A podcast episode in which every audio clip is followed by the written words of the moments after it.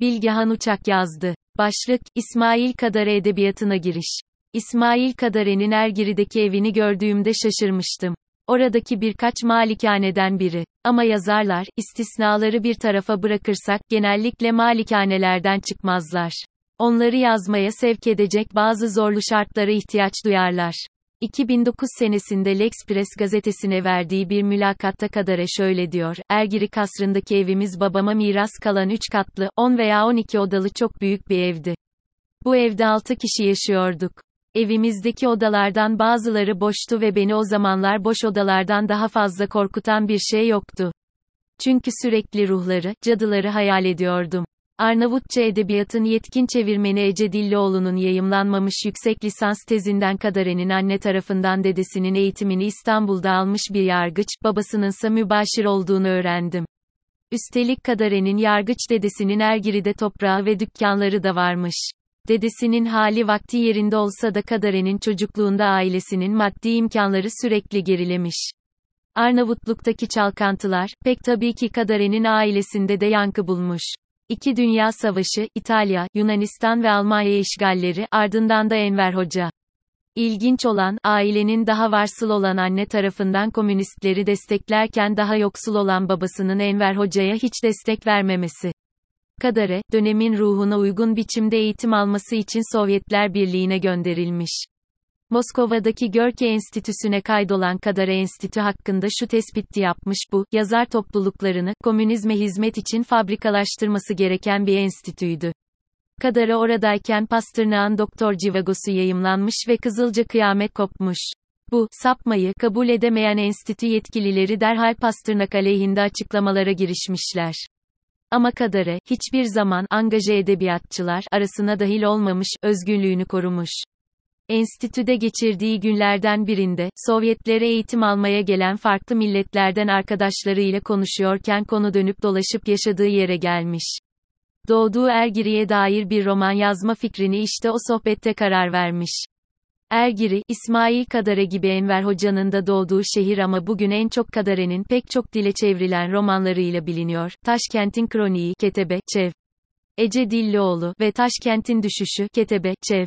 Ece Dillioğlu. Kadare, bu romanlarında çocukluğunun şehrini anlatırken Arnavutların 2. Dünya Savaşı'nın işgalleriyle mücadelesini de görürüz. Kadare'nin uluslararası şöhrete kavuşmasını sağlayan ve onu Nobel adaylığına götüren kitabı ise Ölü Ordu'nun generalidir. Ketebe, Çev. Ece Dillioğlu. Yine savaş ve işgal anlatır. İkinci Dünya Savaşı ve İtalya işgali ama bir farkla, bu kez aradan 20 sene geçmiştir. Yani, ortada savaş falan kalmamıştır. Ama toprak, orada ölmüş ve usulünce gömülememiş gencecik asker bedenleriyle doludur. General de işte ölü orduyu toparlamak ve kemikleri ailelerine teslim etmek için görevlendirilmiştir. İnsanlık tarihi boyunca ölülerini gömmüş ve bunu çeşitli törenlerle kutsamıştır. General, yer yer çıldırışın eşiğine gelir. Topraktan çıkan ölülerin kimliğinin saptanması ve bütün kalıntıların doğru şekilde tasnif edilerek ailelerine ulaştırılması gerekmektedir. İmkansıza yakın bir görev olsa da en az savaşan general kadar büyük bir sorumluluk yüklemektedir çünkü çok sayıda insan bu sefer öncesinde generalin yanına gelip ona ölülerinden bahsetmiştir. Ölüler, usulünce gömülmedikleri müddetçe ölmüş sayılmazlar. Ruhlarının huzur bulacağına inanılmaz. Ölü ordunun generali, savaşın acımasızlığını, gencecik bedenlerin toprakta çürümesi anlamına geldiğini ve seneler sonra bile geride onulması mümkün olmayan büyük acılar bıraktığını anlatan kusursuz bir roman. Rüyalar Sarayı, Jaguar, Çev. Ece Dillioğlu, okudukça bende saatleri ayarlama enstitüsünü hatırlatan bir roman oldu. Mark Alem'in bir şekilde girmeyi başardığı Rüyalar Sarayı ve Halit Ayarcı'nın Saatleri Ayarlama Enstitüsü'nün benzerliği çok ilgi çekici ve bir başka makalede iki roman arasındaki paralellikleri ele almak istiyorum. Nasıl Saatleri Ayarlama Enstitüsü'nde ülkedeki bütün saatlerin ayarlanması için devasa bir bürokrasi yaratılır ama ortada hiçbir katma değer yoktur. Yapılan bir iş olmadığı gibi yapılması düşünülenin yapılabilmesi de mümkün değildir. Rüyalar Sarayı'nda da insanlar halkın gördüğü rüyalarla uğraşır. Nokta. Ama bu rüyalar öncelikle, doğru mu değil mi, diye incelenecek, doğru bulunanlar sınıflandırılacak, bir üst aşamada analiz edilecek. Tabii ki baştan sona bir parodidir her şey. Kimse neyin için yaptığını bilmez ama maaşlar düzenli yattığı müddetçe şikayet de etmez, sorgulamaz, söyleneni yapmaya devam eder.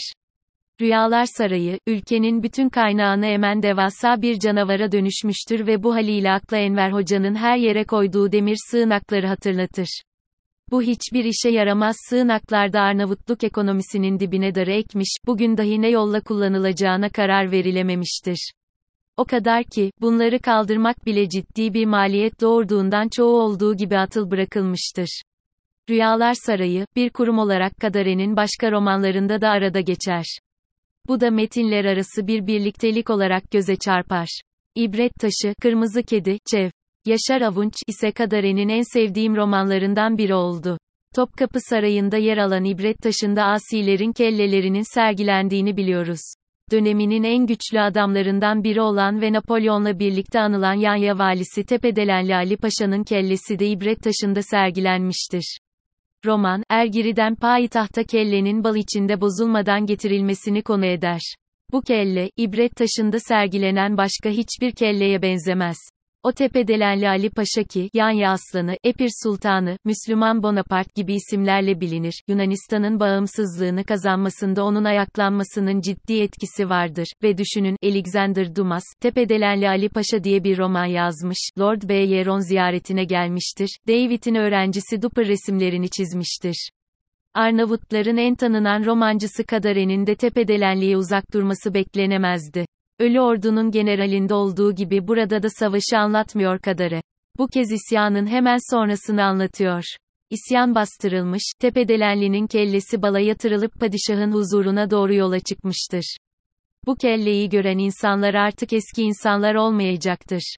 Kadare, ibret taşında bu, heybeti, mükemmelen aktarır. Bu çevirinin diğerlerinden farkı Arnavutça orijinalinden değil, Fransızcasından yapılması. Ama Ece Dillioğlu, Kadare çevirilerini mukayese ettiği yüksek lisans tezinde bu çevirinin anlamı vermede oldukça iyi olduğunu vurguluyor. Kadare, velut bir yazar. Hala çevrilmeyi bekleyen romanları ve roman dışı verimleri var, onların da Türkçe'ye kazandırılacağını umuyorum.